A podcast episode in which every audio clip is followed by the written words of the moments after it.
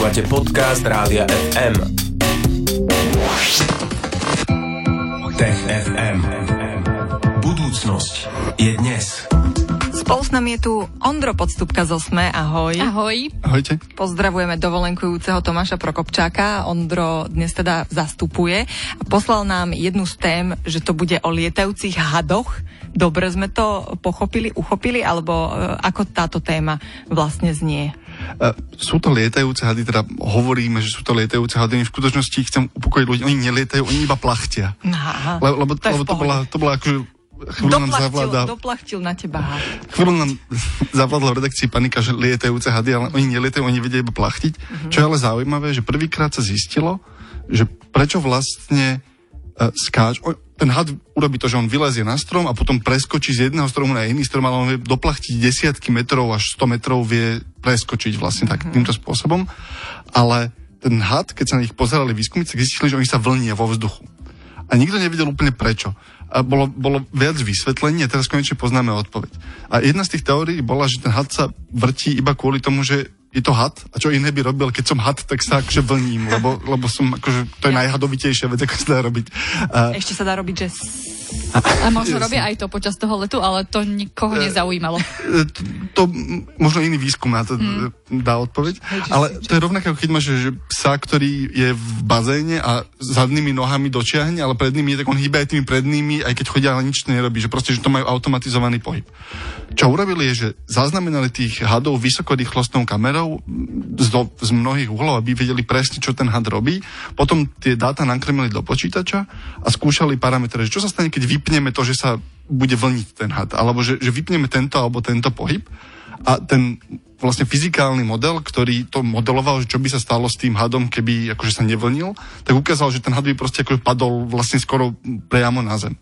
Čiže ten had tým, ako sa a tým vlnivým hadivým pohybom naozaj um, si zlepšuje dynamiku toho letu. On kontroluje svoj, on kontroluje uhol, ktorým padne, kontroluje, ako ďaleko doletí, čiže je to veľmi funkčný pohyb pre tých hadov a to sme doteraz nevedeli. A to je veľmi zaujímavé, ale ešte si vyjasníme, že čo sú to za hady? Sú to hady, čo sú nejaké na Slovensku? Nie, nie, žiadne... Teraz všetkým padol kameň zo srdca. Uh, nie, nie sú to slovenské hady, sú to, sú to exotické hady, je to, je to Christopelea paradisi, mm-hmm. sa volá ten, uh, ten druh, na ktorom robili ten výskum a oni žijú v, v tropických alebo v, v teplých... Um, Ďaleko. žijú ďaleko. Ale dôležité je napríklad, že, že prečo to vlastne chceli vedieť, to je tiež zaujímavé, lebo ke, keď sa na to pozreli, tak žiadny iný živočích nepoužíva tento druh pohybu na to, aby, aby zlepšoval svoje plachtenie. Mm-hmm. Čo znamená, že sme prvýkrát videli vlastne, že nový nápad, ako by mohli... Uh, ako by mohli skúsiť proste nejakú mechaniz, mechanizmus pohybu vo vzduchu urobiť. A, a, a potom, že vyzerá to dobre, že dobre, hady nelietajú, iba plachtia, ale e, samozrejme, že vedci sú veci, čiže na konci, že toto by mohlo byť užitočné napríklad, aby sme vyrobili uh, hadieho robota, ktorý vie naozaj lietať, lebo ty, akože tá biomechanika hada ti nepustí to, aby sa on vrtel veľmi rýchlo, ale ten robot s nejakou batériou by to teoreticky mohol zvládnuť. Čiže dobrá správa je, že živé hady nelietajú, ale plachtia, ale asi sa niekto skôr či neskôr pokusí urobiť robotického hada, ktorý vie lietať. Mhm, Nakoniec z toho budú také vlniace sa lietadla, to budú také zadarmo turbulencie k tomu ešte, aj keď aj toto uh, prispieva k tej aerodynamike hada. Výborne si to vymyslela. Mňa ešte zaujíma, že um, ten had uh, sa takto presúva za potrebou, alebo len tak ho to baví sa um, vlietať a skákať a vznášať. No čo budem robiť? Idem si skočiť, idem si zaplachtiť. M- m- Ak si to pamätám, tak ten, tento druh konkrétne, on, v tý, on, tie, on žije na stromoch, čo znamená, že na stromoch loví, napríklad hľada vajíčka alebo hľada, hľada si tam potravu a zároveň je to útek pred predátorom. Keď nejaký iný predátor ho ohrozuje, vylezie na strom a toto je spôsob, ako rýchlo sa presunúť, lebo ten predátor ho nevie nasledovať vlastne na...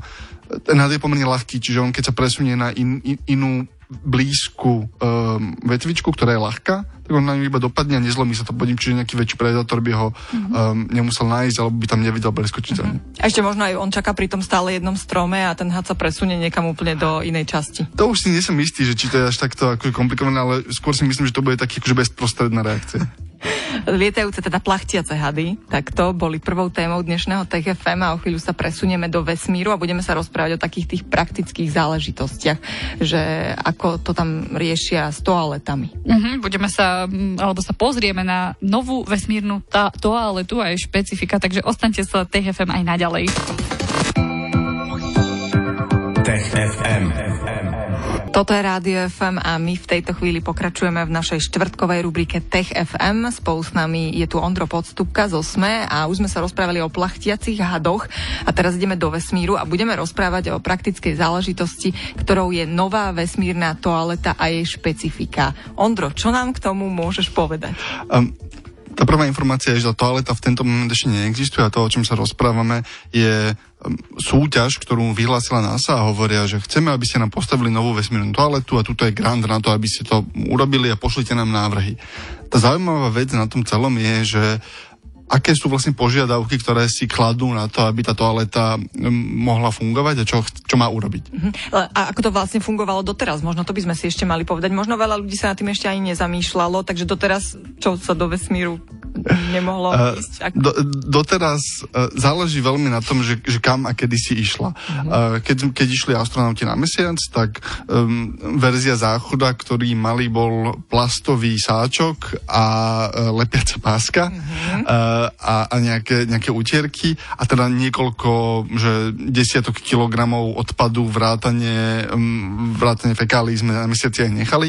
Uh, na vesmírnej stanici, keď ideš dnes na vesmírnu stanicu, je tam nejaká verzia toalety, ktorá si vie poradiť aj s močom, aj, aj s tuhým odpadom a tá je taká, vyzerá to trošku ako vysávač, na ktorý si tak sadne, že má to hadicu, ktorú si pripevníš k telu a ona odsaje vlastne ten, tej výlučky, ten odpad. Uh, má nejaké problémy a hlavne tá dôležitá vec je, že tá nová toaleta uh, má fungovať aj v úplnej bezťaži, teda napríklad alebo v mikrogravitácii, aká je na vesmírnej stanici, ale zároveň NASA chce, aby fungovala aj na mesiaci, kde je šestinová, približne šestinová gravitácia, uh, alebo teda gravitačná sila pôsobí uh, v porovnaní so Zemou. Čiže tá toaleta je viac vecí musí robiť a pravdepodobne to bude iné inžinierské riešenie, lebo, lebo máš to sú zaujímavé problémy, ktoré sa ti dejú v, v mikrogravitácii. Uh, možno to poviem na, na akože takom príjemnejšom príklade, keď plačeš mm-hmm. uh, vo vesmíre, tak slzy sa ti zbierajú v očiach. Lebo za normálnych okolností, keď si na zemi, tak tá slza ti sklzne z oka. Aha. Lenže keď plačeš, tak ju musíš doslova vyžmurkať. Uh, to je jeden druh problému. A to už by plakal vo vesmíre. No, Prečo? Keď sa ti cnie. Áno, ke, keď sa ti cnie za zemou, tak plačíš vo vesmíre. A potom to a, ukazuješ na tých videohovoroch, že poď sa naplakal som ti celý pohár. A, a potom, ale, ale podobný princíp samozrejme platí aj pre moč, alebo mm-hmm. pre, ale napríklad keď sa pozvračaš vo vesmíre, to tiež akože veľmi špecifický problém. Mm-hmm. A, a čiže ty potrebuješ, ne, a, a tá tekutina sa hromadí, ona vlastne chce ostať na jednom mieste a vytvára, buď potrebuješ silný prúd, alebo proste nejak potrebuješ odstať z toho miesta. Čiže E, či kvôli tomu potrebuješ nejaký odsávací systém. Mm-hmm. Druhé špecifikum je, že Uh, NASA špeci- špecificky zadala, že tá toaleta si tento raz musí poradiť aj s menštruačnou krvou, čo doteraz nebolo v žiadnej z tých špecifikácií. Uh, väčšinou sa to teraz riešilo tak, že keď išli ženy prvý raz do vesmíru, sa veľmi špekulovalo, že, ako, že či si vlastne telo ženské poradí s, s menštruáciou vo vesmíre v tej mikrogravitácii. Ukázalo sa, že v zásade bez problémov stačia tie pomôcky, ktoré sú teraz, ale tie toalety, ktoré boli ako nerátali s ničím takým, teraz je to špeci- ako výslovne v tých špecifikáciách aj keď je napríklad zaujímavé, že mnoho žien, ktoré idú do vesmíru, uh, vlastne používajú hormonálnu antikoncepciu, aby úplne oddialili menštruáciu, až kým sa vrátia na Zem. A to sú inak veľmi zaujímavé záležitosti a problémy, že čo všetko vlastne treba vyriešiť pred tým vesmírom. Nemusíš byť len nejaký uh, strašne múdry v, tej, v tom pilotovaní, v matematike, vo vesmíre, ale normálne aj takéto základné veci. A to by ma aj zaujímalo, neviem, či vieš, Ondro, oni sú aj, vieš, keď cvičia, nacvičujú všeli, čo testujú ich a tak, nacvičujú ich, že aj ako používať ten ten záchod vo vesmíre, alebo potom tam iba prídu a zrazu sú hodení do vody? A... Oni, oni, majú, oni majú cvičenie, ktoré by malo pokryť takmer všetky oblasti toho, čo robia. Čiže oni tie prístroje alebo nejakú manketu toho prístroja, hlavne keď ideš na vesmírnu stanicu, tak buď vidíš, alebo si vieš prečítať tú technickú dokumentáciu, či nie je to tak, že by ich to prekvapilo, že čo to tu mám zrazu. Uh, to sa možno trochu posúva, lebo s tým, ako sa um, tlačia do toho priestoru aj komerčné firmy, uh-huh. tak napríklad aj nový, tá nová kapsula Space Dragon, ktorá letela pred pár týždňami, tak ona má vlastný záchod, aj keď ten sme ešte videli.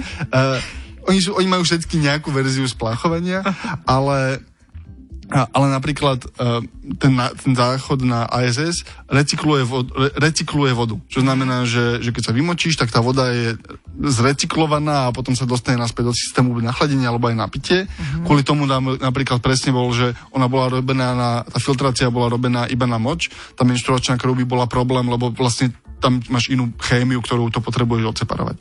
Čiže a, a, ale tie toalety vlastne budú musieť byť čoraz um, používateľsky prítulnejšie, aj keď ten úplne, to úplné pohodlie si myslím, že nedosiahneš. No a čo sa týka týchto nových toaliet, um, možno víťazného návrhu, kedy môžeme s týmto tu počítať? To budú skoro určite roky. Tam to, to vždy trvá, lebo, lebo tam musíš zobrať do úvahy hrozne veľa akože, vecí, presne od toho, že ako sa to zapojí do toho systému, až po to, ako to vyletí, aby sa to dalo dobre prenášať, aby to zvládlo tie preťaženia, ktoré to bude zvládať. Čiže aj keď to niekto vyhrá, tak potom sú to roky testovania a, a upravovania toho návrhu. Celá veda taký záchod. Ondro Podstupka z Osme bol dnes e, v Tech FM. Pozdravujeme ťa a želáme ti pekný zvyšok dňa. E, rady sme ťa videli opäť po čase. Pošleme na budúce opäť Prokopčaka niekam dovolenku, aby sme sa mohli opäť stretnúť. E, maj sa pekne a Tech FM si určite naláte opäť vo štvrtok po 15. Ondro, ahoj. Ahoj. Ahojte. Tech FM. Budúcnosť je dnes. Stream, živé vysielanie a playlisty nájdete na www.radiofm.sk.